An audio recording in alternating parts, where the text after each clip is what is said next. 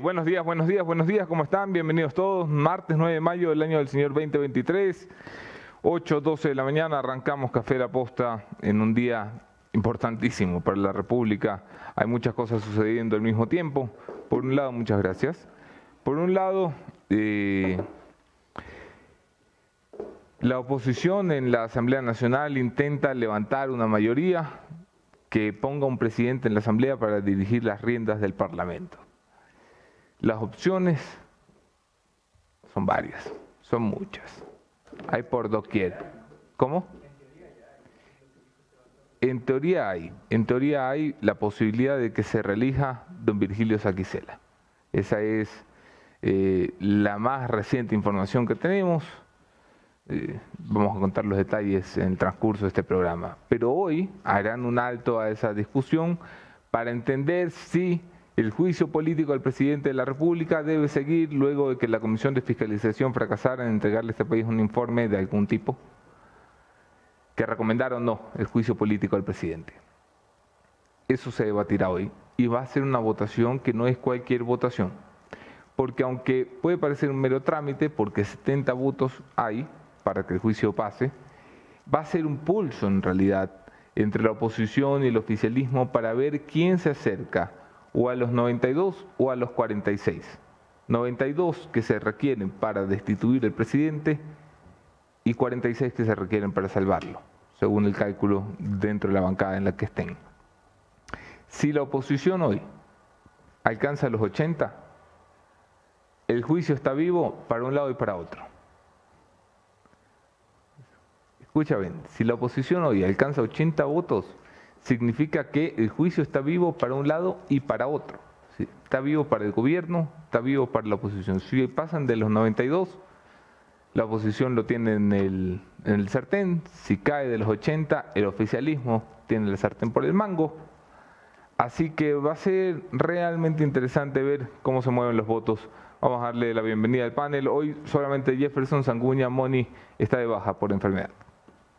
Buenas, buenas de Dios, amigas y amigos de la posta. ¿Cómo están? Tengan todos ustedes muy buenos días. Qué gusto poder compartir un nuevo programa de Café La Posta alrededor de lo que será el juicio político, el rumbo del juicio político que se definirá esta mañana a las 10 y 45 desde la Asamblea Nacional. Estaremos de igual manera transmitiendo a través de los canales de La Posta, así que atentos ustedes de, de esta información.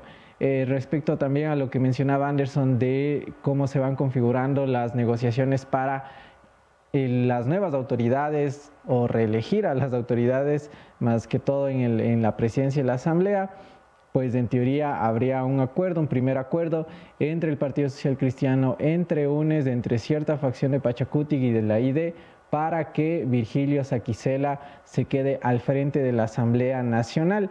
Esto luego de las declaraciones que también daba Juan Fernando Flores, el jefe de la bancada de la Corte Nacional, diciendo que quien le pegó una, que quien hicieron o de la computadora en la que nació la convocatoria del día martes, que habría sido de Mauro Andino, del asesor de eh, Viviana Veloz.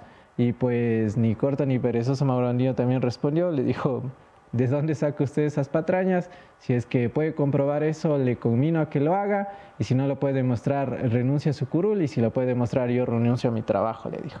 Así que veamos cómo se van moviendo las fichas en ese sentido. Lo de hoy en la Asamblea Nacional será determinante. Habrá que ver qué posturas toman ya los partidos que, digamos, andan tibios en, esa, en ese sentido. Por ejemplo, la izquierda democrática, la facción que no apoyó al juicio político, a ver qué tipo de votación también realiza el día de hoy. Así que pendientes de ustedes que toda la información la tendrán a través de los canales de la posta. Vamos, eh, nos envían también saludos ya desde Oslo, Noruega, Don Inti Gronenberg, que anda por allá, le enviamos un fuerte saludo, dice que está conectado ya a la señal de la posta desde Oslo, en Noruega. Seguimos con noticias. vamos? déjame ir a los saludos. Ronnie Gamboa, buenos días. Carlos López, primer comentario. Hola amigos de la posta, buenos días. Sara Molina Ceballos, saludos desde Manta. Buenos días también para Manta, eh, está Nolasco Pachay. Joselito Peñafiel. Buenos días, Natanael Tenorio. Eh, Norma Nieves dice, Natanel Tenorio dice, espero que no te excuses diciendo que olvidaste invitar la churona. La churona, más conocida como Doña Dome Vivanco, está enferma. Ok. ¿Ok? Ok. Ya, no es que me olvide, es que está enferma. Ok. Eh, saludos de Sangolquí, la tierra de Nandito, para Julio Paredes.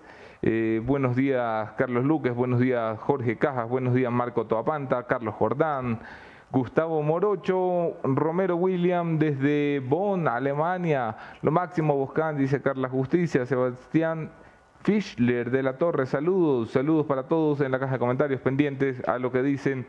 Vamos a los hechos. Vamos entonces a hacer una revisión de los hechos con las principales portadas de los diarios. Bienvenidos todos. Esto es En Caliente.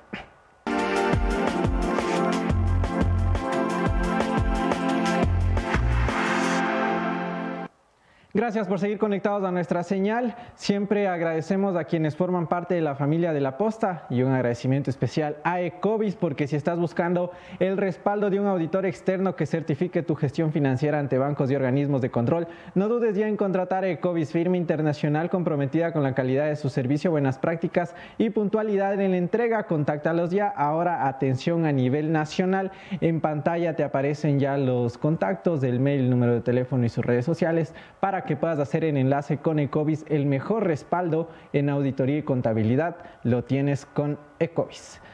Ok, iniciamos con las portadas de los diarios. Ponemos en pantalla la de El Universo. El Universo destaca. El municipio de Guayaquil ha usado en tres meses el 22% del presupuesto del 2023, a diferencia del municipio de Quito, cuyo alcalde comprometió en los primeros tres meses de este año el 48% de su presupuesto anual. El nuevo alcalde de Guayaquil tendrá un manejo del 78%. Eh, este es un dato de los, de los relevantes porque por ejemplo, en el caso de acá de Quito, don Santiago Guardera está que trata de dejar a última hora lo, que le pueda recordar la ciudadanía, asfaltando calles que no necesitaban asfaltarse. Este, e inaugurando el metro que eh, no, no, no, no funciona en su totalidad. Eso por un lado. Por otro, también se destacaba, solicitan competencia de Parques Amanes, eh, prefecta elegida rechaza la invasión de esos terrenos y de igual manera 24 jueces destituidos por el Consejo de la Judicatura. ¿Algo que agregar? Este, está feo gastarse el 48% del presupuesto del año. Antes de llegar al medio año. Sí. Total. Está feito. Pero bueno. O sea, ¿qué se habría gastado en algo? Esas calles, hay calles que estaban recién asfaltadas y las están faltando. Se lo hubiera gastado en el metro que no funciona. Exacto. Eh, y enhorabuena. Vamos con la siguiente portada. Portada de Diario Expreso. La Asamblea de línea su camino para reavivar un juicio en coma. El Pleno sesionará hoy para decidir si se sigue o no con la interpelación.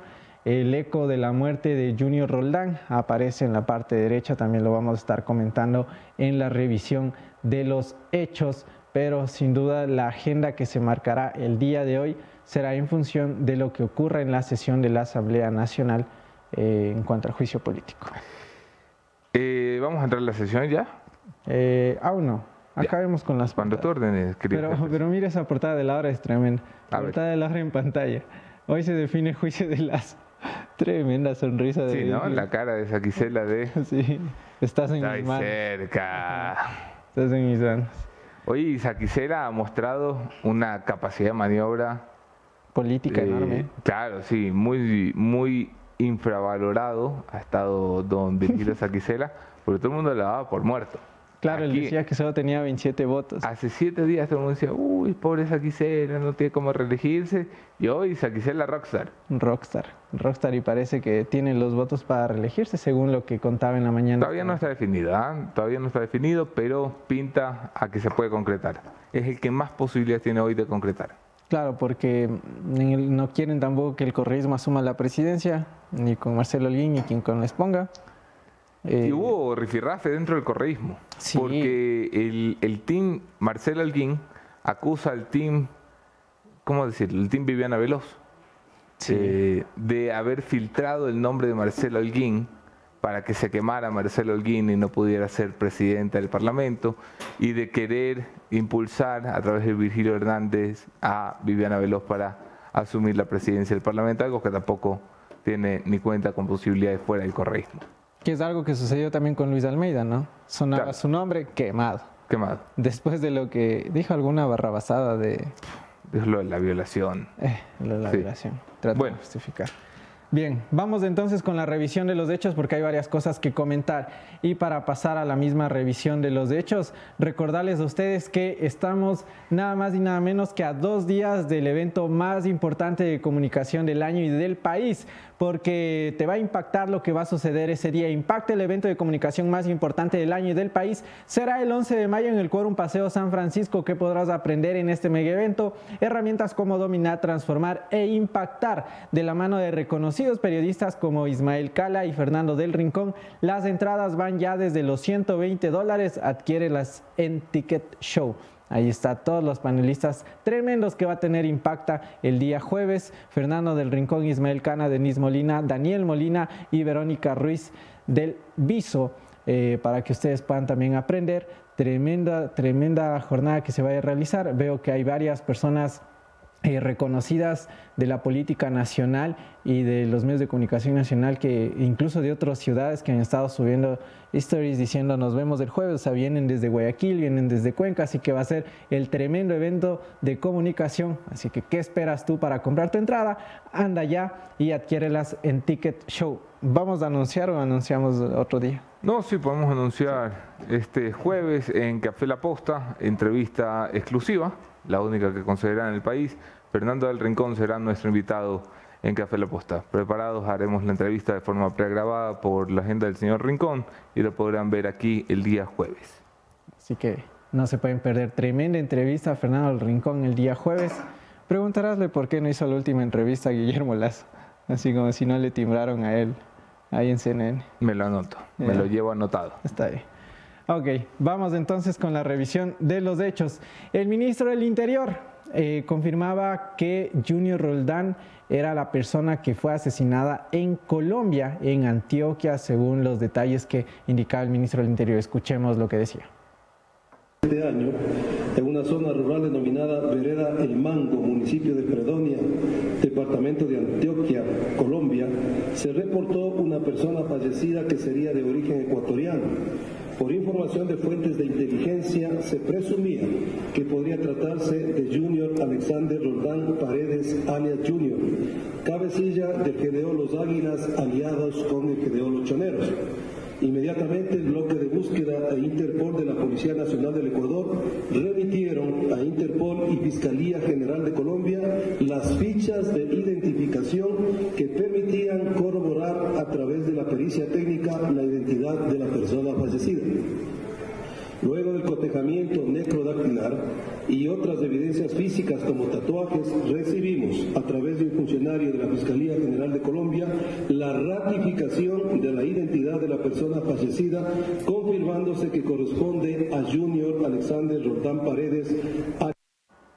Bien, esta era la información que entregaban las autoridades y después ya se confirmaba por parte de la Policía Nacional que sí era el cuerpo de Junior Roldán.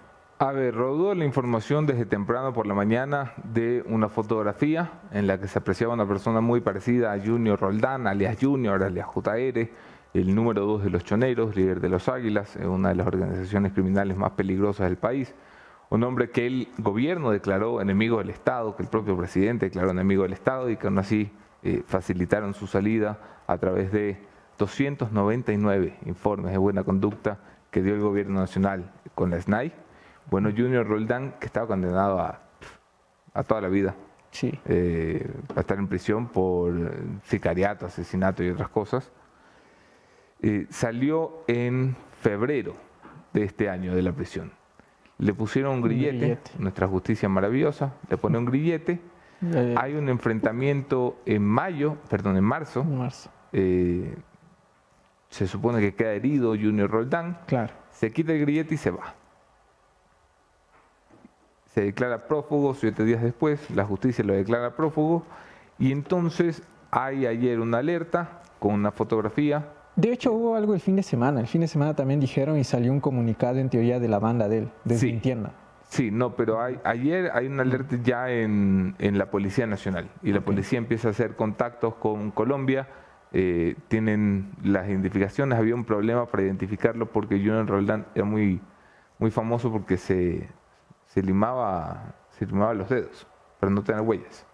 Ah. Estaba constantemente haciéndose esto para eh, no tener huellas, según la información que nos dio ayer la Policía Nacional, y eso eh, dificultaba la confirmación. Eh, la confirmación de que se trataba de él. Un tatuaje fue la primera muestra de que podría tratarse de cabecilla de los choneros, el segundo a bordo de los choneros.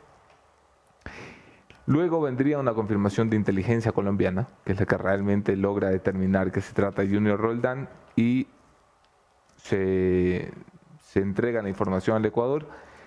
El Ecuador tenía alrededor de Junior Roldán a, la policía montada. O sea, se suponía que aquí estaba todo el mundo detrás de su pista, pero al final se movía a sus anchas por el país, eh, manejaba muy bien la costa ecuatoriana, era un, nació como un sicario de la troncal en el mundo criminal, se convirtió en el brazo armado de los choneros eh, a la luz de alias Rasquiña de JL y terminó finalmente siendo el número dos de los choneros eh, en, Ecuador.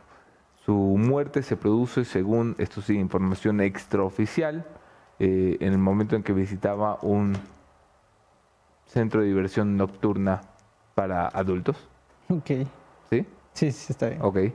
Y ahí se produce su muerte. Ok, son los La inteligencia colombiana ha descartado que se trate de un encontrón entre bandas. Ah, eso también, sí, sí, sí, eso decían que no. Pero no hay hipótesis de qué pasó o cómo así. La teoría que tiene la policía en el Ecuador es que eh, a Junior lo estaban buscando no los policías, sino los suyos. Los suyos, claro. Pero bueno, habrá que esperar para tener más información. De momento eso es lo que se conoce, este que pues no, no habría sido un enfrentamiento entre, entre bandas, pero claro, esa hipótesis todavía queda en el aire y habrá que ver los siguientes detalles que vayan a dar las autoridades sobre este tema. Cambiamos y seguimos con más información. Eh, volvemos al ámbito político porque se hacía nuevamente mención el señor Leonidas Diza, presidente de la CONAIE, sobre el juicio político, eh, sobre el proceso de juicio político que se llevará a cabo en la Asamblea Nacional. Escuchemos eh, lo que volvía a decir, una casi nueva amenaza en contra de los asambleístas que no voten a favor del juicio político. Así que estamos en un escenario muy complejo, por la cual en este primer pronunciamiento lo hemos dicho con absoluta claridad. Debe garantizarse el juicio político el movimiento indígena del Ecuador, la CONAIE, el movimiento Pachacuti, no podemos cargar el peso de lo que significa el gobierno de Lazo. Si ha tenido la posibilidad de los dos últimos años, con la lucha de nosotros hasta fuimos a decir qué tiene que hacer, más bien burló lo que tiene que hacer en educación, salud, en minería, qué tiene que hacer en control de precios, qué tiene que hacer en el tema crediticio, qué tiene que hacer derechos colectivos, qué tiene que hacer en su sitio. No lo ha tomado nada, porque no entiende nada de realidad. Si luego de un proceso no ha podido gobernar, estamos en un desgobierno. La crisis actual más paupésima que ha vivido la República del Ecuador corresponde a este momento político de este gobierno. Por lo tanto, los asambleístas deben avanzar en ese proceso de juicio político. Clarito está, ¿no? O sea, si no... Sí, no tan clarito como parece. Isa es de estos personajes de la política que es, muy vehemente delante de las cámaras y tal.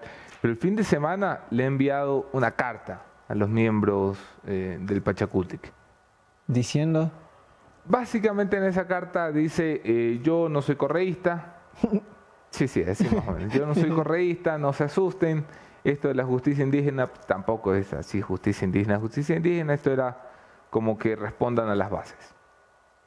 Bajando la tensión, bajando el tono. Claro le quita dos decibeles a su discurso en el frente interno, porque se le había abierto un frente importante, 16 de 23 le decían en el Pachacuti, cañaca Leonidas, no nos das miedo, y eso lo dejaba muy disminuido a don Leonidas Isa. eh, entiendo que en el Pachacutic también, también han bajado el tono y han dicho, ya bueno, ya, Churuchumbi ya está, no vamos a repetir las elecciones, Churuchumbi es, Churuchumbi está. Eso puede cambiar muchas cosas. Este, sobre lo que tú dices de Pachacuti, incluso ayer había un comunicado que ellos lanzaron diciendo los asambleístas que firmaban, eh, que, o sea, los que firman ese comunicado son los que van a apoyar el juicio político, es decir, la destitución del presidente. Y en ese comunicado estaban nueve asambleístas y ahí empezaba nuevamente esta discusión. ¿Por qué no firman los otros? ¿Por qué no han querido hacerlo? Y nuevamente decían, ahí está, ahí está. Si es que no firman, ya saben quiénes son los que están con el gobierno, que no sé qué. Por un lado. Por otro, en la Asamblea Nacional evidentemente se están moviendo ya los hilos de las, de las negociaciones políticas y de las broncas internas políticas. Porque ayer también salía eh, un, un, comunicado, más que un comunicado, unos documentos que se habrían presentado al presidente de la Asamblea Nacional sobre Vilma Andrade, la asambleísta de la izquierda democrática, en el que la estarían denunciando por posibles diezmos. Eh, y claro, este documento está presentado al presidente de la Asamblea Nacional para que eh, se haga la, investigación que sea pertinente, pero claro, justo en medio de todo este proceso, ¿no? Pues sí, eso te va a decir bien, 10 días de denuncia a, quemarropa contra todo el mundo, porque son los días previos a la votación del juicio político. El gobierno presiona, la oposición presiona, el mundo entero presiona. Así que veamos en qué, termina esto. Pero, eh, claro, la señora Vilma Andrade es una de, las, de los rostros más representativos de la izquierda democrática. Veamos si da alguna respuesta sobre esto, que ayer empezó ya a hacernos llegar varios de, de las personas del legislativo. Bien, continuamos con más novedades. Y para seguir con más noticias, recordarles a ustedes que si quieren formar parte de nosotros, si quieren estar conectados con la posta, tienen que hacer el contacto ya en marketing.laposta.es o en marketing2.laposta.es. Haz que tu marca llegue a las estrellas, contáctanos ya. Y recuerda que aquí en la posta no solamente somos las noticias así como en cualquier medio. Aquí somos las noticias, pero más sexy. Haz el enlace ya con nosotros y a las personas que están en la familia de Posta siempre agradecerles por su fiel confianza. Seguimos en el ámbito legislativo porque el presidente de la Asamblea Nacional, Virgilio Saquicela, salía a explicar eh, cuál es el rumbo del juicio político una vez que eh, no hubo un informe en la Comisión de Fiscalización y que decían se puede, se puede este, proponer o más que proponer, se puede argumentar el proceso con el artículo 142 que lo explicaba ayer aquí Ismael Quintana. Esta era la respuesta que daba el presidente de la Asamblea, Virgilio Saquicela. Si es que el Pleno de la Asamblea resuelve llamar a juicio al presidente de la República, tendría que aplicarse el artículo 92 y, e irnos hacia eh, la socialización que dicen 72 horas máximo. Luego de la socialización tiene que haber una vacatio que establece la misma disposición legal de 48 eh, horas. Al tercer día habría que convocar la sesión para el juicio político que podría durar alrededor de dos días y luego de 72 horas de conformidad con la Constitución la eh, sesión para la votación. Es decir, después de las elecciones del domingo. Obviamente, la temporalidad no da sino para esas fechas. Pero mañana entonces se conocerá las causales por las cuales el presidente será convocado. depende de quién presente, cómo lo presente y cómo lo discuta el pleno de la Asamblea y en base a eso se resolverá o lo uno, que no haya juicio, o lo otro, que haya juicio. Bien. Oye, o sea que le preguntan de las causales, que es una muy buena pregunta. O sea, ¿se puede cambiar o se puede emocionar enjuiciarlo por otra causal? No. Pero si no hubo informe. Yo tengo cara de Virgilio Sexel. El problema de don Virgilio Sexel. No, pero me refiero. O sea... no, pueden, no pueden. O sea, la Corte Constitucional ha aprobado que se lo encauce por peculado en el caso Flopec. Okay. Si tú lo quieres encauzar por otra cosa, no se puede. Okay. La única vía posible es por peculado en el caso Flopec. Igual, la la causa por la que lo vayan a enjuiciar el presidente de la República tiene que ser mocionada. Claro. que tengo entendido que Mireya Pazmiño va a ser la que emociona. Ayer dijo, yo voy a emocionar. Dios salve el Parlamento, hermano. Dios salve el Parlamento. ¿Qué te diré? Eh, Mireya Pazmiño que bajó full el perfil en los últimos días en la Comisión de Fiscalización después de lo que salió en Flopec y el informe de la Comisión de Régimen. Eh, yo creo que va a tener sorpresas doña Mireya Pazmiño en esa investigación que le han abierto. Ah, bueno, claro, claro. Sí, sí, por eso incluso el correísmo estaba enojado con ella, pues súper distanciado. O sea, Viviana Belén estaba aquí y ella acá y no se juntaban para nada. Ya no son amigos. Después de ese informe... Oye, es una mamarrachada, ¿no? Lo de Mireya Pazmiño sí es... Pero bueno. Bien, ahora escuchemos del otro lado. El señor Juan Fernando Flores, eh, jefe de la bancada del Acuerdo Nacional, decía lo siguiente sobre el juicio político, diciendo que claro, que cómo va a ser posible, que no pueden continuar el proceso. Escuchemos lo que decía el señor Flores. Yo creo que las llamadas que se han dado en las últimas 48 horas no solo demostrarían eso, sino que no cabe duda de que aquí hay un proceso de acelerar, en función de que algunos se queden sentados en la silla, la necesidad de que este juicio político avance lo antes posible. Por lo tanto, quien debe responder sobre eso no soy yo, debe ser el propio presidente de la Asamblea Nacional, Virgilio Saquicela, que es quien tiene el control sobre la convocatoria de las agendas y que nos expliquen cómo así el texto que se generó en el computador de Mauro, de Mauro Andino, asesor de la asambleísta Viviana Veloz, sorpresivamente es el que consta en el registro de la convocatoria de mañana.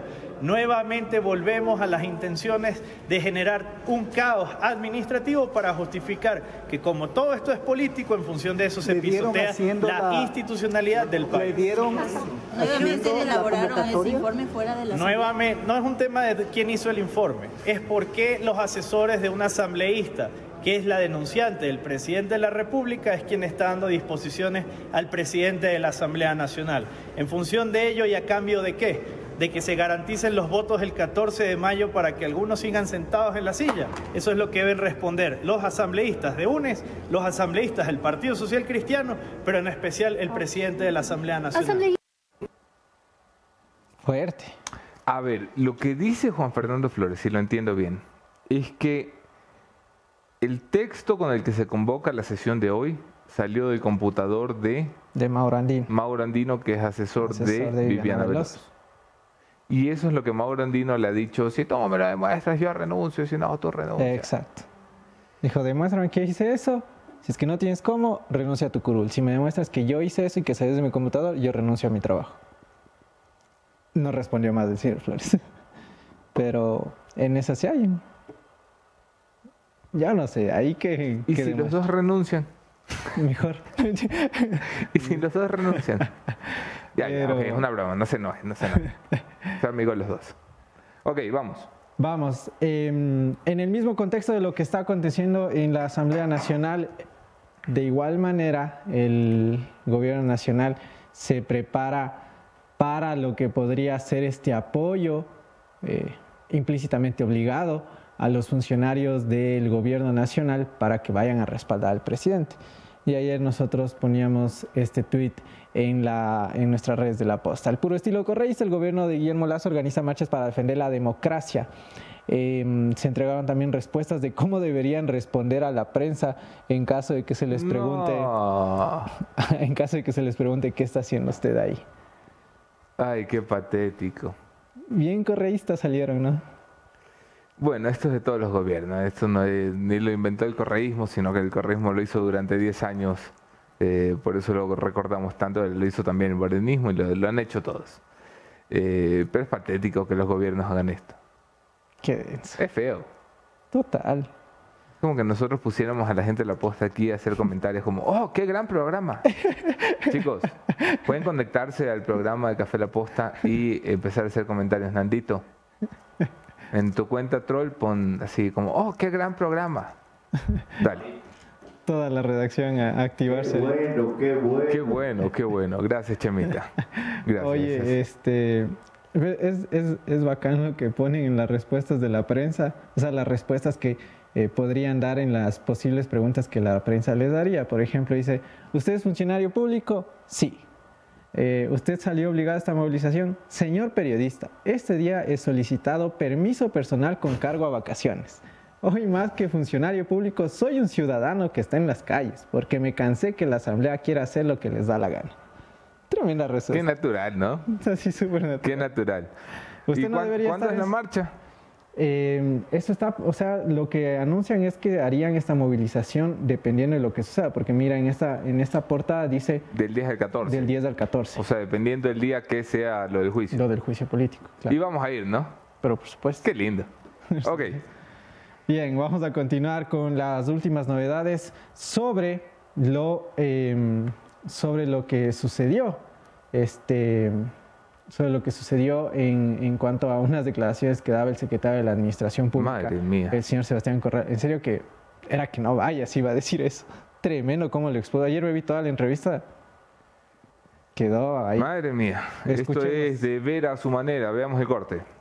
Yo no voy a cambiar mi vida por una cosa que puede durar entre un día y seis años. ¿No es cierto? Yo, ¿Usted está pensando que el presidente Lazo se puede reelegir? Yo solo no, no, los seis años, ¿de dónde me lo saca? No sé, o diez, no sé. no, no, no, no, Pero, pero, pero, pero, pero, pero, bueno, eh, eh, uno, esto es un tema temporal, ¿no es cierto? Entonces, yo no tengo ningún conflicto de intereses. Tiene un impedimento legal. No es verdad, no Carlos. Pueden, no pueden ser funcionarios del Estado los accionistas de empresas que tengan contratos con el Estado. La, no es verdad eso, primero. Y segundo, no es una cosa que depende directamente de mí. Ahí yo quisiera decir una cosa. Yo no tengo ningún interés, el más mínimo interés, en TC Televisión. No conozco sus cifras, no conozco su gestión, no conozco sus ratings, no sé cuánto vende, no sé nada. De hecho, tampoco en este momento sé cómo está Teleamazonas. Ya, no porque, porque he creado lo que los abogados dicen una muralla china para justamente evitar cualquier conflicto de intereses, no en temas económicos o de negocios, sino incluso en temas periodísticos. No debió haber vendido sus... Es que yo no sé por dónde empezar. Eh, al señor Corral al señor Corral sí le vamos a dedicar la conclusión, porque hoy vuelve la conclu y vuelve el punto final. Hemos dado casi 20 días de respiro a este país, para que no digan que estamos cargados aquí emocionalmente, pero hoy el señor Corral se gana el punto final. Qué cosa tan impresentable, ¿no? Impresentable. Y esto llega a ser ministro. Y literalmente, este... O sea, Carlos al final dice eh, ha sido una entrevista buena, con una buena vocería. Yo como que... Sí, sí, pero le vas a salir con vida. ¿ah? Eh, o sea, igual nos regala este corte maravilloso Carlos Vera de eh, un Sebastián Corral diciendo, yo no voy a cumplir la ley porque ustedes me lo piden. Que básicamente, pues, el señor Corral no sabe por qué, pero a correr hay que pegarle una buena, pero más, más, más adelante, vamos más adelante. No me va a enojar que estamos muy temprano todavía. Ok, vamos entonces con las entrevistas de esta mañana. Eh, qué tremenda entrevista, la verdad. Yo ayer no lo creía con escuchar pero bien, ustedes lo van a poder em, escuchar de una manera más amplia en la conclusión de hoy que dará Anderson Boscaño al final del día, al final del programa, en el punto final. Vamos entonces con las entrevistas del día. Nuestro primer invitado, el ex asambleísta por Creo, y eh, bueno, vamos a hablar con él, el señor Fabricio Villamar. Eh, bienvenidos todos, esto es Café La Posta.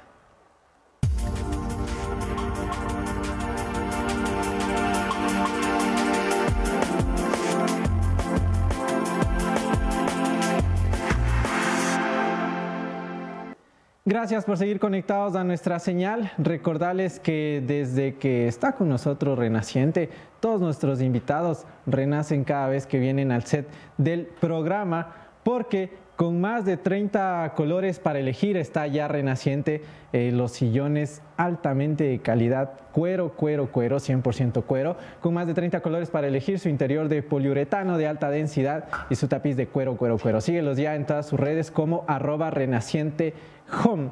Eh, muchísimas gracias Renaciente por confiar en este espacio de entrevistas. Así que vamos con nuestro primer invitado, el señor Fabricio Villamar.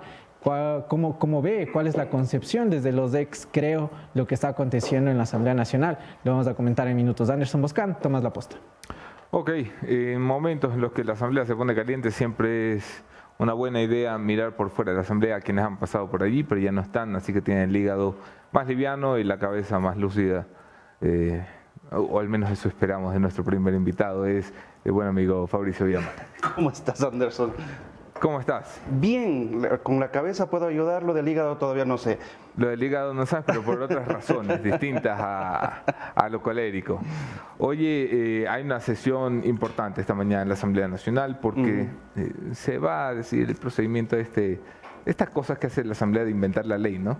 Cuando no hay ley, pues como legisladores hacen emanar la ley y, saldrá hoy alguna cosa rara. Pero lo que me importa no es tanto el procedimiento legalista, que, tú eres muy legalista, además muy especializado en la orgánica de la función legislativa, de la cual algunos solo han leído la portada. Lo que me importa hoy es el análisis político de qué va a significar esta votación. ¿Qué pasa si no se alcanzan 92? ¿Qué significa eso para el oficialismo? ¿Se pueden destapar las botellas de champán? ¿Qué pasa si se alcanzan 80, por ejemplo? ¿Qué pasa si cae por debajo de los 80? ¿Cuáles son tus lecturas? Bienvenido, Fabricio. Gracias, Anderson, y qué gusto poder conversar con ustedes, amigos. Yo creo que el privilegio de no solamente ser invitado como, como, como, como político, sino como eh, esta, esta amistad que yo no la escondo, yo no, no niego a los amigos de varios años, me permite a veces discrepar y saber que podemos eh, tener puntos de vista diferentes y quiero decir lo que a mí me parece que es lo que va a suceder dentro de una hora y media. Sí. La Asamblea va a violar la ley. Esto es lo que va a pasar. Y va a violar la ley por... Este capítulo 257 de violación de la ley. por un concepto atávico. Mira, la anterior ley orgánica de la función legislativa especificaba que cuando no existiera algo reglado, el Pleno podía tomar una resolución aplicable para ese caso en específico. Ahí tienes tú la respuesta de, este, ¿y por qué antes le declaraban loco a loco este, y ahora ya no se le puede sacar por, porque me da la gana al presidente de la República? Porque ya no pasó. porque ya no hay el mismo texto legal que antes les permitía hacer esto. Sin embargo, desde hace algunos años, a la Asamblea se le, ha ocurrido que es cuestión de sumar voluntades y en función de que somos más, nos limpiamos con la ley o con la constitución o con órdenes judiciales. Sí. A eso me refiero yo con que qué es lo que va a pasar dentro de una hora y media, van a violar la ley. Entonces, ¿quieres ir primero al análisis legal y luego al político? Esto era, este era un, bocadito de entrada. No, pero ya, ya que lo tocas, hay que explicarle a Alejandro que tú, tú, tú vives esta vaina, o sea, tú, toda tu vida has estado alrededor de la ley orgánica de la función legislativa, pero nosotros no. ¿Por qué se viola la ley? ¿Por qué crees que se va a violar la ley? Porque hay un principio constitucional que se llama de reserva legal. Sí. El principio de reserva legal para materias como lo penal o como lo administrativo establece que tú no puedes hacer una interpretación extensiva no es que lo que se aplica para el proceso de destitución del superintendente, del ministro, del secretario, también se aplica para el presidente de la República. De hecho, en eh, la, autorización de la Corte para el proceso este, se le dice a la Asamblea, cuidado, este es un proceso muy diferente, tienen que controlarse, tienen que, estar dentro de la norma. ¿Y qué pasa si la norma tiene vacíos? Si la norma tiene vacíos, pues básicamente te quedas en el aire y tienes que hacer consultas. ¿Y a quién consultas? Consultas a la Procuraduría o consultas a la Corte. El problema es, que, el, viejo problema es que le acaban de meter un gol a la mayoría. es como que el viejo truco también. Pero por o sea, el viejo truco de. No, estoy diciendo que esté bien, estoy diciendo que así se hace. Estoy diciendo que le metieron un gol. Teniendo, mira, en esa comisión de nueve personas, el gobierno tenía mal contados cuatro. Sí. Y, la oposición, cinco. ¿Cuándo se ha visto que cuatro sean más que cinco? En esa comisión. Se dejaron meter un gol. Pero es que mira, es que esto es, esto es así de sencillo y la interpretación de la ley no, no pide fuerza. solo tenía que salir un informe, en efecto, solo tenía que salir un informe. Pero se podían discutir dos. Se podía discutir lo que sea, pero solo tenía que salir un informe. ¿ya? Que el presidente no les deja meter el, informe, el presidente de la comisión, le apeló la presidencia pues al, presidente. ¿ya? Y tenían, mira, un, esta es una contienda que tiene ribetes políticos pero reglas legales. Sí. Entonces, lo que necesitaban era establecer una estrategia y la táctica para llevar adelante la estrategia. En este punto, el presidente de la comisión remite el informe debía decir que han improbado el informe, es decir, no hubo una decisión al sí, respecto. Sí, remite una servilleta voluminosa. No, no es cierto. Te oí eso en el programa del día de ayer. Hombre, si tú no apruebas un informe, ¿de qué informe estamos hablando? Bueno, lo que pasa es que no, se puede desconocer que ha existido un proceso. Y, esto es importante. ¿Sabes por qué es importante, Anderson? Porque no podemos desconocer que hubo acusación. No podemos desconocer que ha habido pruebas. Y no podemos desconocer que ha habido un debate. Es decir, ha habido un proceso previo. ¿Por qué es importante eh, poder desentrañar lo fino del, procedimiento? Porque las leyes lo que nos permiten es vivir en sociedad siempre y cuando todos en uso del idioma que, utilizamos cumplamos a los que, a los que nos compromete la ley. Entonces hay dos que tres que intentan pasarse de vivos, desconociendo lo que dice y decir, es que el 142 me permite, espere un ratito, eso es para otros casos. ¿ya? Hoy se va a violar la ley y esto es lo que es. Hay Pero tú comenzabas con una pregunta bonita. dame un segundo antes de ir a eso. Hay constitucionalistas como Ismael Quintana, que estuvo hoy en el programa, que dicen, sí, sí, o sea, lo que ustedes quieran, pero al no haber informe, eh, tenemos que usar la legislación que está a la mano. Y la legislación que está a la mano nos dice que ante la ausencia de informe, tú tienes que remitirse al presidente de la Asamblea, el presidente tiene que convocar el Pleno y el Pleno tiene que decidir. ¿Es simplemente una, uno de estos casos donde dos abogados tienen tres criterios? No. Yo debo haber sido el legislador que más procesos de fiscalización presentó desde el retorno a la democracia. Ninguno de mis procesos se cayó. No había forma, porque te ciñes al derecho, punto. Puedes agarrar y Era que Viviana Veloz te contrata asesor, dice. Ahora que el Mauro Andino quiere renunciar. Ay, Dios. Pero, pero, es que además no se dan cuenta de lo que está pasando y por eso, y por eso aprecio tanto la, pregunta de entrada a esto. Mira, no se está jugando el juicio político, ni siquiera se está jugando la presidencia de Lazo. ¿Se está jugando? Se está jugando la democracia de este país. Y mientras tú y yo estamos entretenidos en este tema, que no deja de ser jugoso, interesante, que nos da espacio para, para, poder sacar temas desde lo legislativo, lo jurídico, lo constitucional, se están feriando ya quién va a llenar los vacíos en el Consejo Nacional Electoral. Ya se tomaron el Consejo de Participación Ciudadana. La genuflexión esta de eh, la Corte Constitucional de dejar pasar el juicio político sin mayor análisis, que yo en serio, y adelante tuyo aquí con tus invitados, este, había dicho a mí me parece imposible que eso suceda. Sí, claro. ¿Ya? Lo recuerdo. Este, y yo puedo admitir, bueno, o sea, yo creo que me equivoqué de buena fe. No hay documento, ¿cuál es el documento más político que tiene el Ecuador? La, Constitución, claro, sí. ¿Ya? Entonces tú lo que tienes es nueve jueces que con reglas legales administran política. Tal cual. Es esto. Sí. Entonces se lavaron las manos y dijeron, a ver, no pasa el caso del gran padrino para que se vote el caso del gran padrino. No pasa, no, no, solamente pasa este temita que tienen que dilucidarlo. ¿ya? Durante el tiempo de, estos cinco meses que vamos enrollados en esto, eh, hay criterios diferentes, pero parecería que eh, la defensa del presidente hizo un buen trabajo. Aquí tampoco quiero contar cuentos, o sea, yo no estoy haciendo el papel de un observador imparcial.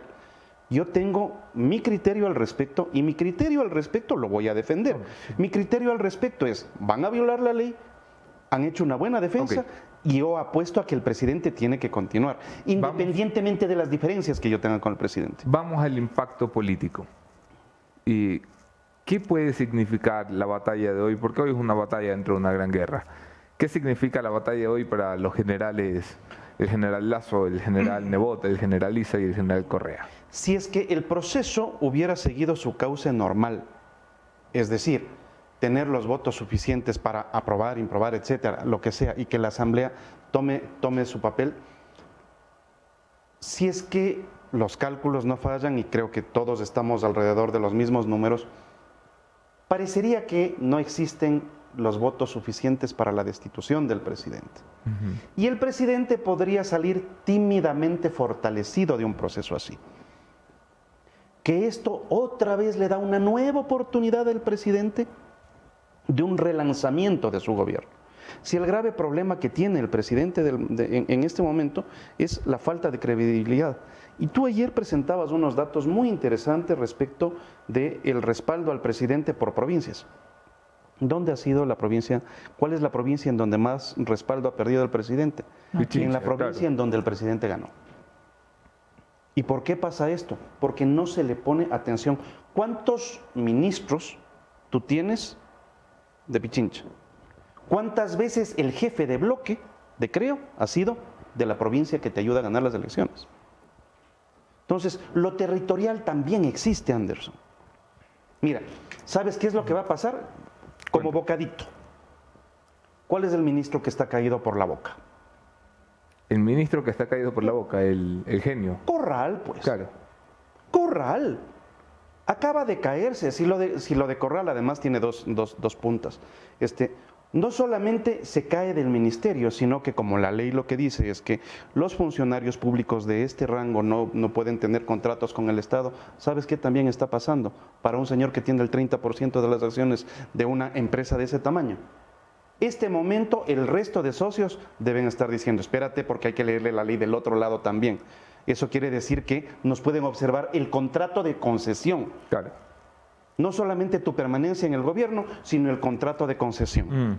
La salida de Corral es un tema de horas o días, pero esto es un hecho. Sí, Dios y si es que no sale por su propia renuncia, por un acto de preservación de sus bienes, lo van a sacar por preservación de la institucionalidad, lo va a sacar la Asamblea sin ningún problema.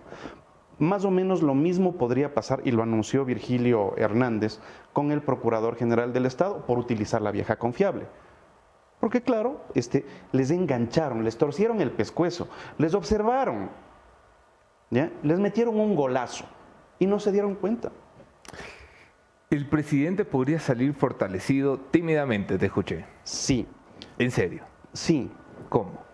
Porque si es que no logras destituirlo, evidentemente el presidente tendrá un ligero impulso de credibilidad, algo que le está faltando por todos los medios.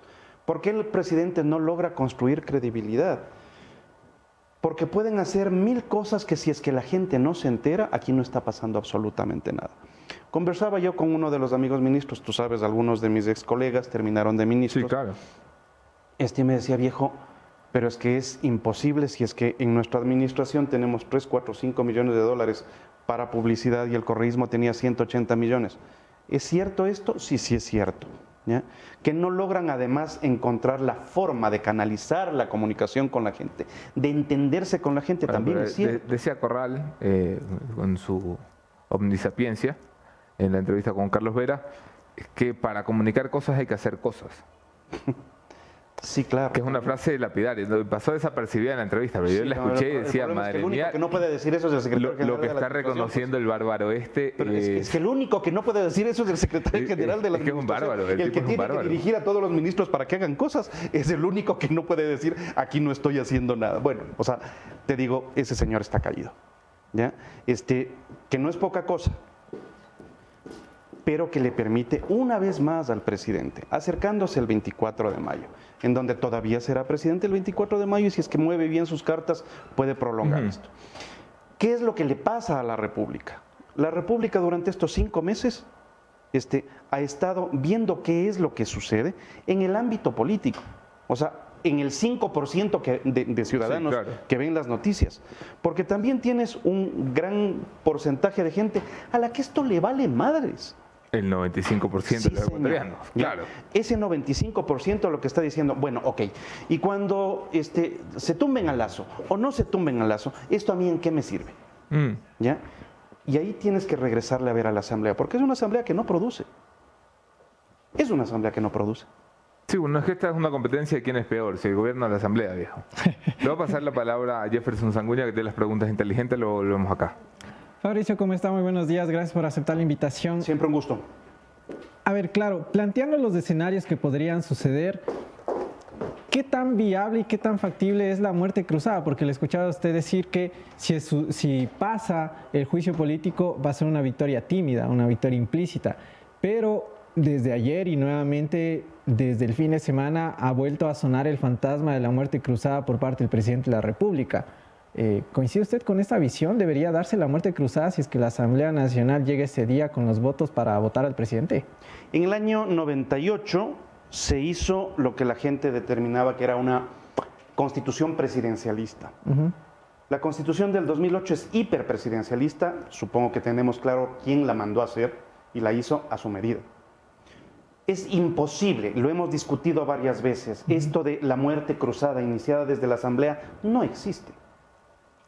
Porque para que eso pase tiene que haber una convocatoria, tiene que ponerse en el orden del día, tiene que aprobarse el orden del día.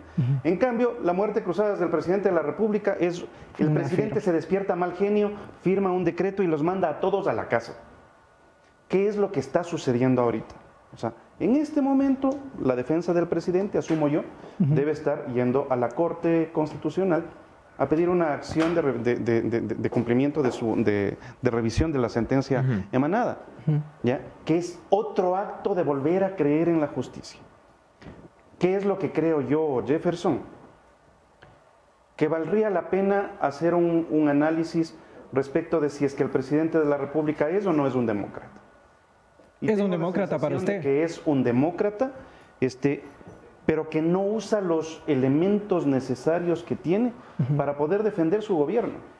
Y por eso se le cae el, gobierno y el partido por todas partes. Sobre el partido, ¿cómo ve usted la representación que, ha tenido, que han tenido los asambleístas del movimiento Creo en la Asamblea Nacional? Eh, tomando en cuenta la participación que ustedes tuvieron en su momento hasta el último día que usted perteneció a la, bancada oficialista eh, en su periodo. ¿Ve una representación acorde a lo que el presidente necesitaba para enfrentar estos problemas políticos para en el Parlamento? Para, nada. ¿En qué han fallado? ¿En qué no mejor? Más corto. Mira, no es una, bancada que esté a la altura de las circunstancias. Es evidente que tú no puedes comparar la calidad de conducción de este momento con la conducción que tenía este Roberto, por ejemplo. Este, yo no dejé No te van a invitar a la fiesta de la bancada. Yo estoy pensando que no. Otro año no te van a invitar. Pero a mí me excluyeron de la bancada este, antes de terminar el periodo. ¿Te acuerdas cuando aprobé la, la, ley que se tumbaba el impuesto verde? Me acuerdo. La felicitación fue a nuestro jefe de bancada y al legislador Fabricio Villamar. Entonces, no, no he estado a la altura. Este, em, pero además tengo la sensación de que se necesita incluso ahí un recambio. Mira, el ejercicio del poder desgasta. Entonces, tú no puedes quedarte con la misma gente, sino que tienes que darle espacio para que otros más crezcan. Es, es, la necesidad de crecer como organización política. En caso contrario, te quedas con las viejas glorias y esto ahí se acaba. O sea, deberían volver las viejas glorias. No sé si es que algunos estén dispuestos a hacerlo, este, pero, pero eh, si, volvemos a tu pregunta, si es que han estado a la altura, no, no han estado a la altura. Siempre hubieran podido hacerlo mejor. Pero pongamos, o sea, y digámoslo además con, todas las letras. Los mejores legisladores que tenían, que hubieran podido defender al presidente desde, desde la Asamblea, decidieron la comodidad de largarse de la Asamblea, a la que llegaron con votos, para buscar un puesto tranquilo y cómodo en el Ejecutivo. Y dándoles una secretaría que no sabían. Ordóñez, este, o alguien más, si no me equivoco, incluso, incluso mi pana, la Chola Cabrera, que hubiera hecho un gran papel en la legislatura, prefirió irse a un ministerio. Bueno, entonces, si es que el presidente les permite eso, les acoge acá y dejan vacío la, legislatura, que a propósito es un desprecio de lo que la legislatura hace, la legislatura puede ser lo que es, ¿no? Oye, pero si Jiménez. Es la gente que tiene el, serrucho abajo tuyo. Si Jiménez y Ordóñez eran la mejor carta del presidente, es lo que hay. Es como para llorar, ¿no? Bueno, es lo que hay. Pero, pero, pero tampoco es para aplaudirle al correísmo, ¿no? No es, que, no, es, que, no es que son De 47 no tienen uno. No, no. Oye, eh, a cosas concretas. Sí, señor. Dos o tres cambios que el presidente pudiera hacer cuando se salve el juicio político, si es que se salva. Eh, ¿Qué es así, urgentísimo? ¿Por dónde tiene que apretar? No es un presidente que va a lograr dejar obras, porque te quedan dos años y no tienes capacidad de, movimiento en la caja. Entonces, ¿que se dedique a dar curso? No, no alcanzas tampoco. Este, pero en cambio puedes enderezar la democracia de este país. Es decir, mira la incorporación de Cucalón y la incorporación de Moncayo a un gobierno que todo el mundo decía es que nadie quiere acercarse. Bueno, yo creo que han sido incorporaciones válidas que le han dado oxígeno, pero además han contribuido a darle rumbo. Creo que en el Ecuador sí hay ciudadanos que pueden participar si es que se dan cuenta de lo que se está jugando. No se juega la presidencia de Lazo, no se juega la existencia de Creo. Se está jugando la democracia. Pero es que, hermano, solo, solo quiero recordarte lo siguiente. Si sabes por qué tú y yo podemos estar discutiendo esto ahora a nuestras anchas, puedes hacer las investigaciones que quieras tú y el resto de tus colegas. Porque nos comimos al Consejo de Comunicación que tenía Alcán Ochoa, ¿te acuerdas? Porque nos bajamos, sí. Nos bajamos. ¿ya? Y lo hicieron algunos desde la prensa y lo hicimos quienes éramos legisladores, pues. ¿ya? Para defender este espacio para poder tener un presidente al cual criticar y una asamblea a la cual criticar. Mm. Esto hace seis años te tenía a ti deportado en la cárcel este, con, tu familia perseguida o no. Pero ahora nos dan, pero, ahora no, exactamente, pero, no, no, pero, pero la persecución en tres gobiernos y, créeme que tienen distinto estilo, mismo fondo. ¿Mm? Distinto estilo, mismo fondo. Es posible. Unos son más caballerositos y otros son más rudos. sí, sí, es, que eso es. Pero, pero vamos, es decir, creo que la actividad del periodismo en estos últimos ah, cuatro años sí creo que ha tenido un respiro de libertad. O sea, creo que es bastante más de lo que se tenía. Seis años. Fabricio, Señor. Eh, en la Asamblea todos los días los votos cambian.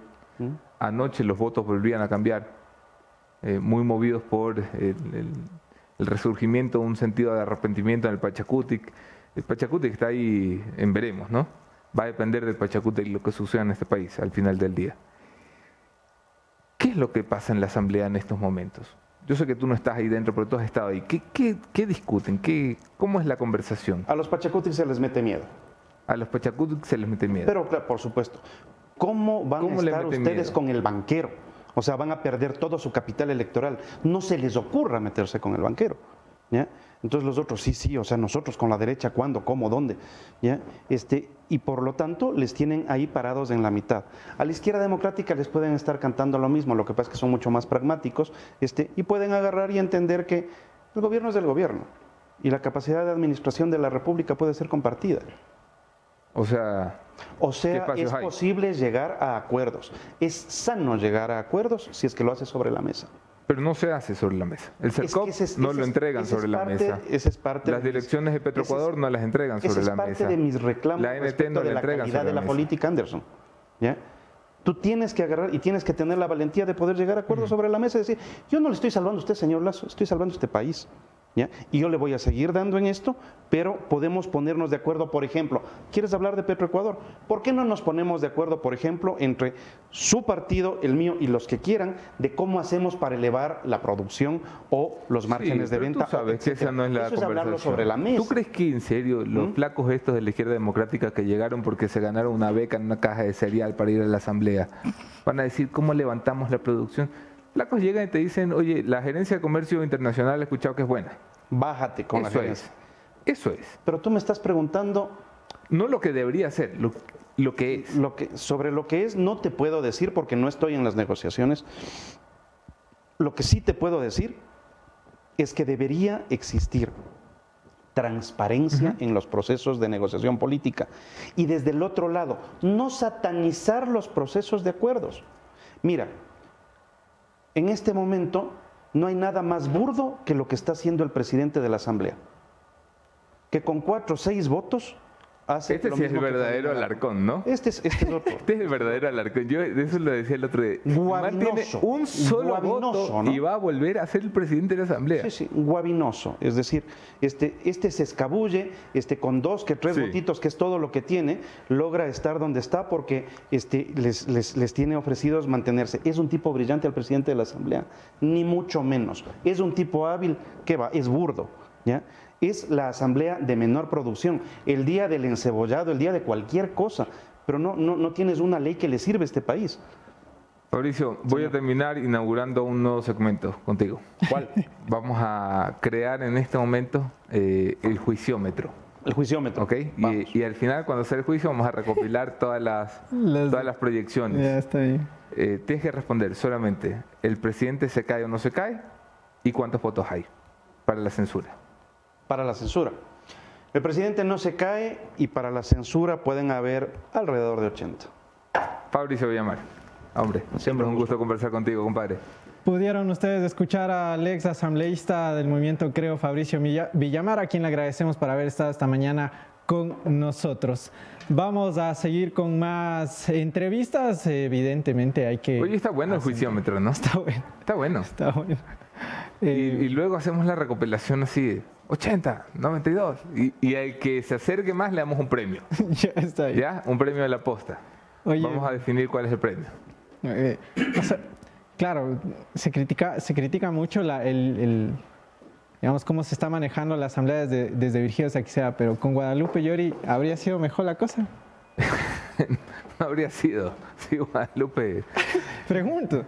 Pregunto, bueno, vamos, a pasar con nuestro segundo invitado esta mañana. Es todavía vicepresidente de la Asamblea Nacional, porque esto cambia rápido, rápido. El 14 de mayo, da la vuelta a la esquina. Darwin Pereira, del Pachacuti. Anderson, qué gusto. ¿Cómo vas? Gusto? Buenos días. Este, oye, hombre, tú no dejas de ser protagonista. Ayer volviste a ser protagonista de la jornada con un comunicado que firmaba en conjunto nueve asambleístas del Pachacuti que decían, vamos a ir por la continuidad del juicio pero agregaban algo que no se habían atrevido.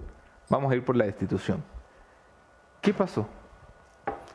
Bueno, yo creo que los que firmamos ese, comunicado, eh, lo que estamos haciendo es ratificando nuestra posición que la planteamos desde un principio, desde que aprobamos el informe Gran Padrino. O sea, tú sí, porque Salvador un día sí, un día no, ¿no? Salvador depende, depende, depende cómo amanece. Sí, de repente Salvador ya va aprendiendo también de nosotros, ¿no? no solamente nosotros tenemos que aprender. Pero ¿cuál fue la discusión de fondo, Darwin? ¿Y por qué solo son 9.23? Porque somos los nueve que hemos, eh, hemos conversado y hemos manifestado ya eh, una, una, posición firme respecto de este, de este proceso que hasta cierto punto se va a sentimos que se va convirtiendo como una especie de circo porque un día dicen una cosa, otro día dicen otra cosa y creo que a la legislatura le hace falta gente que tenga una sola posición y una sola palabra y en ese aspecto nos estamos, al menos ayer nos hemos sumado nueve, no sabemos la posición del resto, no obstante de algunos de los que no firman ya han sido muy públicas y notorias sus declaraciones en el sentido de que quieren que declaremos a Guillermo Lazo santo y que lo llevemos al Vaticano. ¿no? Entre esos, Sofía Sánchez y Ricardo Vanegas no podemos tapar el sol con vidrio transparente, efectivamente así es. Se va a partir el Pachacutic, porque la apuesta que tienen todos en la asamblea es estos se parte miti miti. Yo creo que eh, es casi evidente que podría pasar eso. Definitivamente hay compañeros que han manifestado su, su pública y notoria decisión de no votar por, el, por la destitución del presidente Guillermo Lazo, a pesar de que hay una decisión de la organización política a pesar de que hubo un espacio en el que todos pudimos debatir este tema, no es que alguien, una sola persona vino y dijo votan o no votan. No, nosotros debatimos en un espacio que se conoce como Consejo Político. Ahí participamos los asambleístas, los directores provinciales del partido, la directiva nacional, inclusive las organizaciones sociales. Dicho sea de paso, el día que se debatió esto ni siquiera estuvo Leonidas Sisa como para decir que impuso su criterio, pero sí estuvo todo las bases del movimiento debatiendo. Ahí tenían toda la oportunidad de decirle a las bases, no vamos a votar por el juicio político. Y ahí había la oportunidad de decir por esta o por esta otra razón. En ese día se definió que teníamos que votar por juicio político y básicamente es un mandato que nosotros lo estamos acogiendo con el comunicado del día de ayer. Que haya solamente nueve significa inmediatamente que haya otros 14 del otro lado, o sea que habría 14 del Pachacuti queriendo salvar al presidente. Quisiera ser optimista y no creer que hay, los, que hay 14 allá. Quisiera creer que son menos. Quisiera que con el comunicado de ayer algunos compañeros reflexionen y entiendan que está en juego también el capital político de la organización como tal. Porque mañana, estimado Anderson, la gente no va a decir fue Darwin el que votó a favor o fue Julano el que votó en contra. La gente va a decir fue Pachacuti el que lo salvó a Guillermo Lazo. Jodido y difícil. Eh, por lo que te escucho, tampoco es que hay mucha comunicación dentro de la bancada. Ha habido debates intensos, pero sin embargo entendemos que hay una necedad de no obedecer a una resolución del Consejo Político. Y eso es lo que nos preocupa. Yo he dicho con toda la franqueza del caso, si alguien no está de acuerdo con eso, pida que se llame a un nuevo Consejo Político, lo vamos a debatir. Yo no tengo ningún problema en debatirlo. Eh, ¿Te hiciste del team de Leonidas Giza? No, de ninguna manera. Leonidas tiene una posición que muchas veces en algunas cosas las compartimos, en otras no las compartimos. Y en este momento nosotros tenemos, repito, un mandato de un consejo político, no de Leonidas Giza, no de nadie. ¿Qué pasa con las declaraciones esas de Churchumbi de vamos a hacerle justicia indígena a los que voten mal? Bueno, creo que la prensa hizo eco de la respuesta que yo mantuve, me sonó un poco a chiste eh, el tema y como dije y lo vuelvo a repetir, yo creo que eh, Guillermo, a quien lo conozco también ya hace algunos años, ¿A Guillermo este, Lazo o a Guillermo Churuchumbi? A Guillermo Churuchumbi. Aquí las cosas que se enteran que la eh, eh, le, he dicho que primero tiene que solucionar el tema de que su candidatura está impugnada y tiene que resolverse ese tema primero antes de tomar decisiones en movimiento. Voy a dar la palabra a Jefferson Sanguña para algunas preguntas. Asambleísta, ¿cómo le va? Muy buenos días, gracias por aceptar la, invitación. Eh, solamente por el día de, por lo que va a pasar hoy en la Asamblea Nacional en la votación, ¿Cuántos votos de Pachacutic van a apoyar la moción que, va a que ha dicho públicamente ya Mireya Pazmiño? Yo voy a mocionar para que continúe el proceso de juicio político en el Pleno. Eh, ¿Cuántos asambleístas de Pachacutic van a apoyar eso? Eh, entendemos que estaríamos, no solamente los nueve, sino habrían por lo menos unos cuatro o cinco votos más que estarían pensando votar por nosotros. Calculamos llegar a 14, 15 votos de Pachacutic en ese sentido. De hecho, el día de ayer el presidente de la Asamblea había hecho un exhorto a las bancadas de que solo intervengan dos eh, miembros de cada bancada. Eh, al, menos de nuestra bancada ha habido un rechazo a esa pretensión, toda vez de que todos quieren expresar públicamente ante el país sus razones por las que votarían por una u otra tesis que se esgrima el día de hoy. Y en ese contexto, pues, eh, al menos de nosotros, de lo que pude notar, en esa conversación, yo creo que si llegamos hoy, por o por lo menos hoy, que es la continuidad del juicio, que no es la sanción ya a Guillermo, como tal, Guillermo Lazo como tal, yo creo que llegaríamos a unos 15 votos. Una cosa evidentemente claro es em, la continuación del juicio. El día del juicio, si es que se llega a dar, eh, ¿con cuántos votos cuenta el Pachacutic? La verdad que es difícil saberlo, ¿no? Y yo he sido muy crítico no solamente con Pachacuti, sino con aquellos que un día, cuando no se van a ensuciar las manos, cuando no van a tener que asumir ninguna responsabilidad, votan de una forma, y al otro día, cuando ya tienen que asumir una responsabilidad frente al país, frente al Estado, frente a, las funciones que nos entregó el pueblo, votan de otra forma. Yo he sido muy crítico que no entiendo cómo votamos por las pruebas para llevar a juicio político a este presidente 104 legisladores, hoy ya no contemos con esos 104 votos para juzgar a un presidente con esas mismas pruebas que aprobamos en, el, informe del Gran Padrino. Pero digamos que, los nueve votos de ustedes que firman esta carta son los que están eh, firmes en, la Estos nueve votos están firmes, efectivamente. Vamos no solamente para votar hoy por la, llevarlo a juicio, sino también vamos a votar por la institución. Ok, ahora, eh, hoy en la mañana el asambleísta Torres da una declaración eh, a Sonorama diciendo que para la elección de las nuevas autoridades existiría ya un pacto. Él hablaba de un acuerdo entre UNES, el PSC, facciones de Pachacutic y facciones de la izquierda democrática para que Virgilio Saguicela se quede en la presidencia de la Asamblea. ¿Esa facción corresponde a la suya? ¿Ustedes van a apoyar la reelección de Virgilio Saguicela? No hemos sido comunicados de ese pacto, no sabíamos que ya habían ya tenían un acuerdo, que ya tenían los 70 votos. Y en ese contexto pues está, esperaremos a ver qué comentan, ¿no? a lo mejor no necesitan nuestros votos y ya pueden elegirlo a Virgilio Saquicela. De mi parte pues felicitaciones a Virgilio, espero que tenga dos años de éxitos al frente de la Asamblea. Pero usted no concuerda con que él siga al frente no he sabido, No he sabido, los, los acuerdos se llegan luego de conversaciones, no hemos conversado al respecto. Sabía que nadie tenía todavía los 70 votos, que los estaban buscando todos los que se han precandidatizado, pero eh, la verdad que no, no conocía que ya Esteban, Luis Esteban Torres tenía un acuerdo con UNES para hacerlo presidente a Virgilio Saquicela. Y de la facción de usted, ¿con quiénes han tenido conversaciones? ¿Con qué bloques han mantenido estos diálogos para ver qué candidato podría ser el que apoyen para la presidencia de la Asamblea? Básicamente nosotros hasta ahora solo eh, hemos tenido contacto con la bancada de UNES que ha solicitado el apoyo. Eh, hasta, hasta la semana pasada solicitaban el apoyo para Marcelo Holguín y obviamente también hemos tenido conversaciones con Virgilio Saquicela que solicitaba el apoyo para él ser dirigiendo la asamblea. Por eso yo sabía que nadie tenía los 70 votos y que en ese contexto pues eh, estaba un poco difícil llegar a un acuerdo. Ok, permítame cambiar de tema para regresar con Anderson Boscan. Lo que está sucediendo en Pachacuti nos lleva a la coordinación nacional y estas elecciones que se dieron en medio de altercados. Hoy por hoy, ¿quién es, el, ¿quién es el coordinador nacional de Pachacuti? En este momento el coordinador nacional es Marlon Santi. O sea, eso no tiene discusión. Eh, sí le he reclamado yo a Marlon de que él debería tomar cartas en el asunto toda vez de que hay una bronca, hay un problema internamente. Ahora Pachacuti es noticia nacional.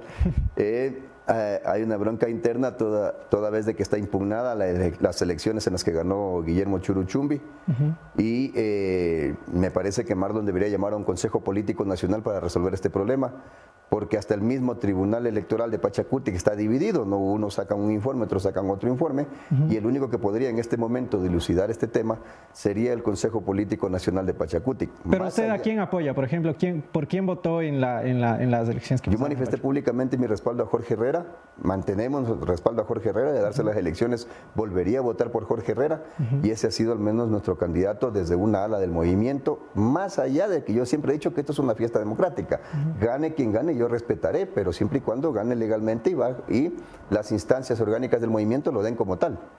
Ok, Anderson Boscan. Oye, ¿qué va a pasar hoy en el Pleno, Darwin? Hoy en el Pleno alguien tendrá que presentar una moción y decidir eh, y proponer que se siga con el juicio político. No descartamos que alguien plantee una moción y diga que ya no sigamos con el juicio político. Esto es la Asamblea, aquí el Parlamento, ¿no? Y quien tenga los votos, pues va a hacerse de esa... 70 votos hay con seguridad para continuar el juicio político. Lo que se, se va a mirar es el pulso entre el oficialismo y la oposición de quién se acerca más, a los 92 o a los 46. Eh, ¿Crees que la oposición se acerca por arriba de los 80? Anderson, yo no me confiaría de la votación de hoy. Porque, ¿Por porque conozco, estoy, o sea, conozco el Parlamento, conozco esta Asamblea, lo he llegado a conocer en estos dos años, es mi primera vez en el Parlamento y de hecho mi primera vez en una función de elección popular. Y eh, me doy cuenta que hay ciertos asambleístas que no, no corren el riesgo desde el principio, sino que calculan, ¿no? Entonces es muy posible que hoy voten a favor de que el juicio continúe y cuando toque votar por la institución, ya no voten por la institución. Es lo que nos está pasando ahora. 104 votaron para el juicio. Entonces yo ya a juzgar por aquello, yo ya no me confío en lo que pueda votar Yo sí creo que hoy día van a haber mucho más de 70 votos. Y no me admiraría que hoy haya más de 92 votos. Pero no Lo me que no significaría que esos votos estén firmes. No significaría eso. Conociendo como conozco a los asambleístas, no significaría eso. Sí, definitivamente aquí hay gente que no quiere correr los riesgos sino hasta el último momento. Hay gente que mantiene oculto su voto hasta el último momento, que entiendo no van a votar por la institución. Hay quienes critican a tu facción dentro del Pachacutic porque les dicen cómo pueden estarle haciendo el juego al correísmo después de que fueron perseguidos por el correísmo, después de lo que el correísmo le hizo al movimiento indígena. ¿Qué les respondes? Esto se trata de correísmo. O sea, yo le respondo que en este país no existe correísmo anticorreísmo.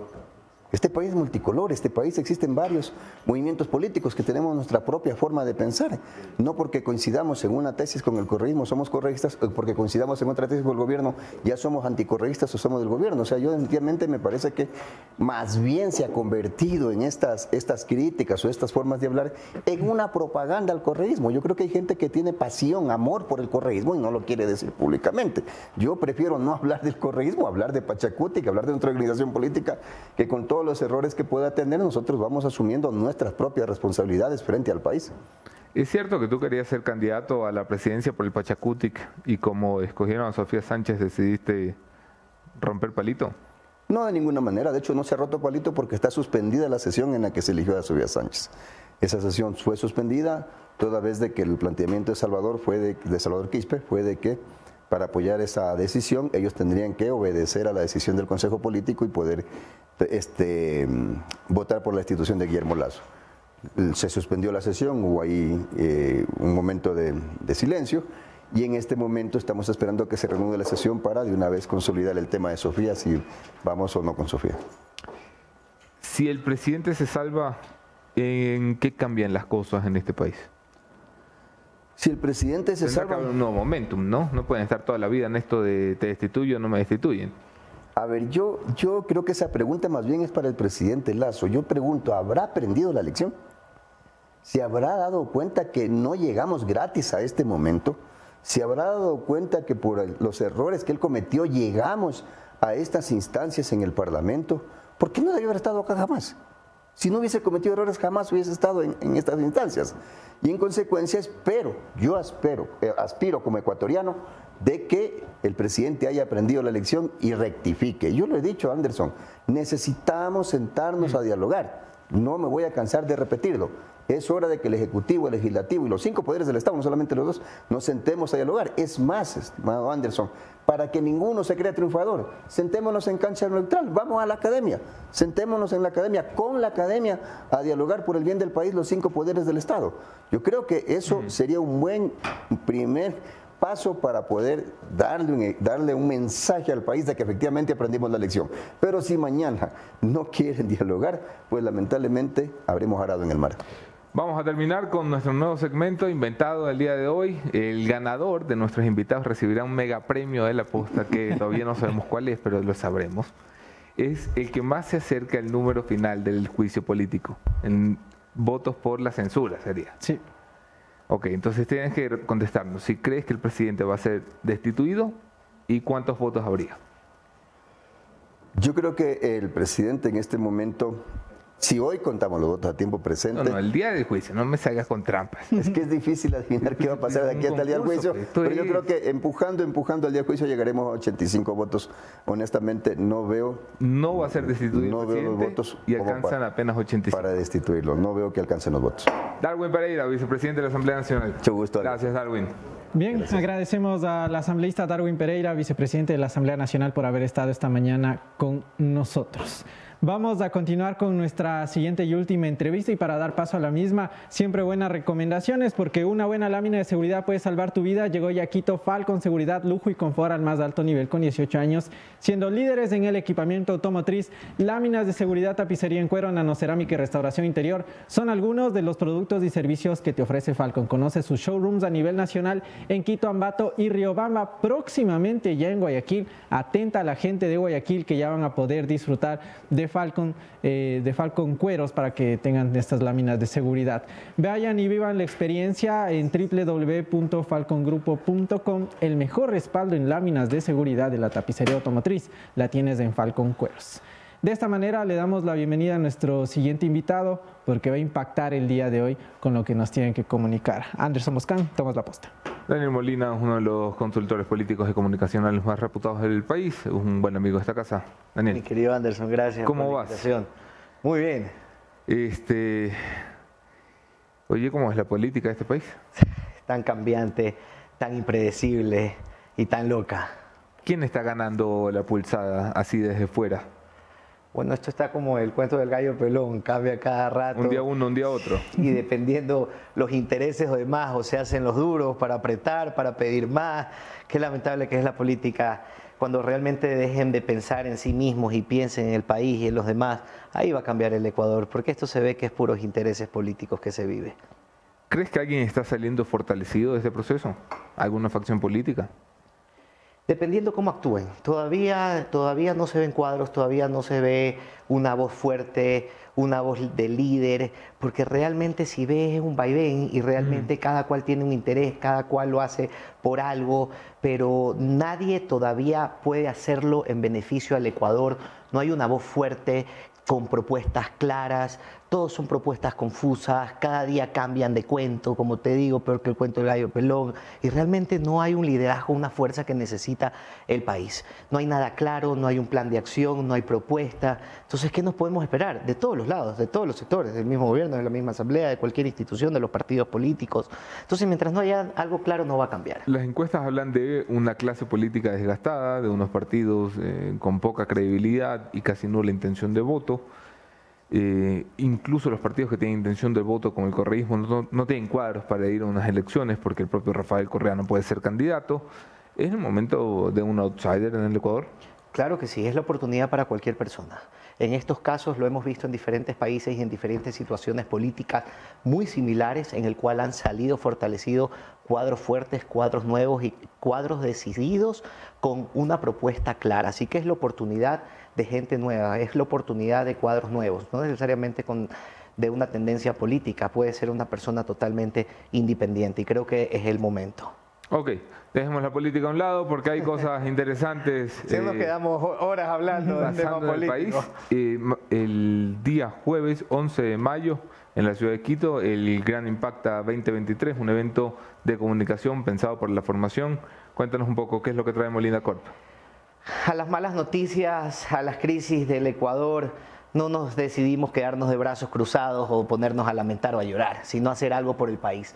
Traer eventos de alto nivel de capacitación, que realmente es lo que necesitan nuestros líderes. El campo de la comunicación, mejorar su comunicación, lo necesitamos todos, los políticos, porque vemos también que necesitan mucho de cómo expresarse nuestros empresarios, nuestros líderes, estudiantes, emprendedores. Entonces decidimos hacer Impacta. En el momento más crítico del país, donde que todo el mundo me decía que estaba loco, más bien decidimos invertir en capacitación estos locos para cambiar el país, para traer algo positivo, traer algo nuevo, no huir de los problemas, sino darle al país algo de talla internacional. Por eso traemos por primera vez a Fernando del Rincón. Él ha venido para entrevistar presidentes. Esta vez viene a enseñar todas sus técnicas, sus destrezas periodísticas, a cómo hablarle a una cámara. Y no necesariamente una cámara es la que tengo aquí al frente. La cámara ya es el celular, cómo llegar a las audiencias.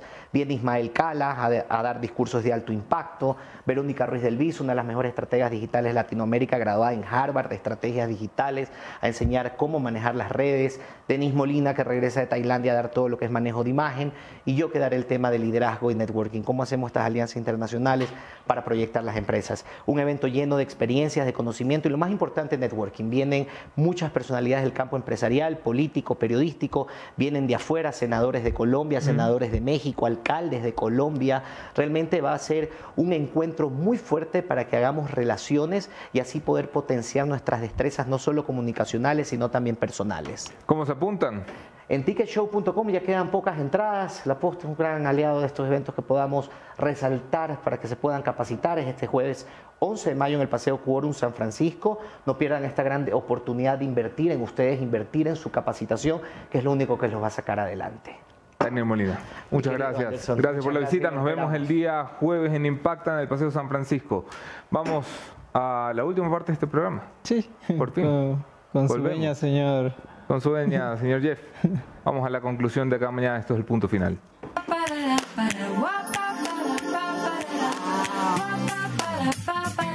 ¿Y ese sofá? Seguro te costó un la cara. Para nada, Sole. Y este renaciente. Cuero, cuero. Mira nomás la calidad.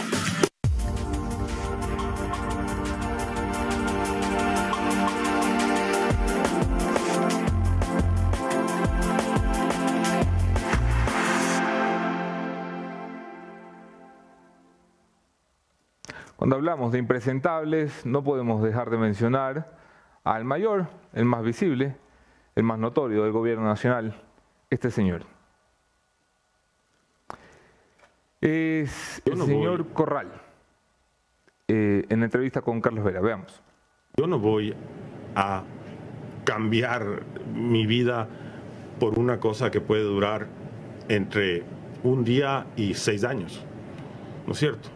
¿Usted está pensando que el presidente Lazo se puede reelegir? Yo no, no, los seis años, ¿de dónde me lo saca? No sé, o diez, no sé.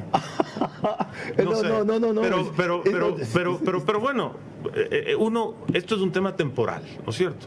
Entonces, yo no tengo ningún conflicto de intereses. Tiene un impedimento legal. No es verdad, no Pueden, no pueden ser funcionarios del Estado los accionistas de empresas que tengan contratos. No es verdad, dice Sebastián Corral. El señor que ven allí, se llama Sebastián Corral, es miembro del gabinete, de hecho es el secretario general de la administración, el encargado de que supuestamente el gobierno de Guillermo Lazo funcione, pero además de eso es dueño de Teleamazonas, Catel, ni sé qué vaina, Catel S.A. me parece. Le reconoce a Carlos Vera en la entrevista que mantiene sus acciones, Que dice que sus abogados han creado una muralla china para que él no se entere de lo que pasa. Eh, como si nuestros colegas de Teleamazonas no hablaran con nosotros de cómo se manejan las cosas allí. Mira, Corral, cuando dices que no es verdad que un ministro no puede tener contratos con el Estado, eh, ¿en qué país vives? Porque si vives en el Ecuador, te voy a presentar un documento, a lo mejor no lo has leído porque no le das mucha lectura, pero míralo. Se llama Constitución del Ecuador. Este es el artículo 152. No podrán ser ministras o ministros de Estado Te explico, Corral, tú eres ministro de Estado. Numeral 2. Las personas naturales, representantes o apoderadas de personas jurídicas privadas, nacionales o extranjeras, que mantengan contrato con el Estado para la ejecución de obras públicas, prestación de servicios, explotación de recursos naturales, mediante concesión, asociación o cualquier otra modalidad contractual. No es ni siquiera la ley, que luego también la ley lo aterriza. Es la Constitución. Yo sé que es poquita cosa para ti, Sebastián. Yo sé que es poquita cosa. Pero a lo mejor un ministro de Estado debería de respetar la Constitución. Yo sé que pido mucho, pido mucho. Pero si la Constitución dice que no podrán ser ministros los que tengan contratos, explícame cómo hacemos allí para sostenerte. Tú que tienes el contrato de concesión para tener un canal de televisión, siendo ministro de Estado, con la muralla para mantener la independencia editorial. Y tú que tienes contratos directos de publicidad del Estado en Teleamazonas. Explícame explícale al país cómo es posible que un tipo que se contrata a sí mismo sea ministro de Estado. Explícale a este país, don Sebastián, cómo es que esto no es la mayor barbaridad que un político ha salido a confesar en televisión. Porque hay que ser un bárbaro para decir, no solo tengo uno, tengo dos contratos, soy dueño de la compañía y me vale madre lo que diga la Constitución. Yo no voy a cambiar la Constitución por dos meses o seis años, dice don Sebastián Corral. O sea, la Constitución es referencial para ti. Luego la ley es referencial para ti. Luego el decreto de código de ética que sirve con un gran papel higiénico en Carondelet es referencial para ti. Si en este país hubiese un contralor, si en este país hubiese un contralor, que no se le pasaran por las galletas ministros que tienen offshore, como Diego Ordóñez, que tenía que haber sido destituido por Contraloría. Tú no podrías ser funcionario, Sebastián. Tú estás acostumbrado a saltarte la fila. Por eso te saltaste la fila, por ejemplo, en la vacunación del COVID y fuiste uno de los vacunados VIP en tu entorno familiar. Tú estás acostumbrado a saltarte la fila, por eso te saltas la fila en las declaraciones patrimoniales. Ya te contó Rafael Cuesta lo de los préstamos en paraísos fiscales. Tú te saltas la fila también en el SRI. Tú te saltas la fila porque tienes intereses, por ejemplo, en el suministro de insumos para hacer los pasaportes. Tú te saltas la fila, Sebastián, porque piensas en ti, porque el gobierno de Guillermo Lazo está lleno de gente tan impresentable uno más, uno menos es una raya al tigre, porque hay un presidente tan blandengue, con la gente envuelta en asuntos poco éticos o que rozan la corrupción, que te dejan estar allí, sentado, después de admitir que eres accionista de una compañía que tiene contratos con el Estado. Yo sé que no va a presentar la renuncia. Yo sé que tampoco te la van a pedir. Pero por lo menos que te quede la vergüenza de que has dicho una barra basada. Hasta aquí, señores. Esta ha sido la conclusión de Anderson Boscan, que como siempre les comunicamos a ustedes, desde que volvieron las conclusiones de Anderson Boscan y nuestros invitados vienen al set, todo renace gracias a Renaciente con más de 30 colores para elegir su interior de poliuretano de alta densidad y su tapiz de cuero, cuero 100% cuero. Síguelos en redes como arroba renaciente home. De esta manera vamos cerrando el programa del día de hoy sobre eh, Sebastián Corral agregar esto que, nos mencionaba bien Carlos, que claro, yo, yo dije que eh, él había dicho que es una buena vocería la que hizo Sebastián Corral, pero seguidamente Carlos también criticaba, le decía, sí, eres una buena vocería, pero no coincidía con lo que él decía, es decir, con lo que Corral decía en ese momento. Así que nada más de esa aclaración que, que, nos hacía Carlos, de que claro, él mencionaba que era un buen vocero, pero que no estaba de acuerdo evidentemente con lo que decía. Me parece más ajustado a lo que vi ayer en la entrevista, porque yo me la vi ayer recién. Eh, ¿Qué tipo? Ok, ya, problema del presidente con, sus ministros ahí, que cada uno tenga lo que quiera tener en el muladar en el que han convertido Carondelet. Señores, vuelve la conclu, el punto final. Hasta aquí, 9 de mayo. Mañana volvemos después de lo que haga la Asamblea. Chau, chau. Chau, chau.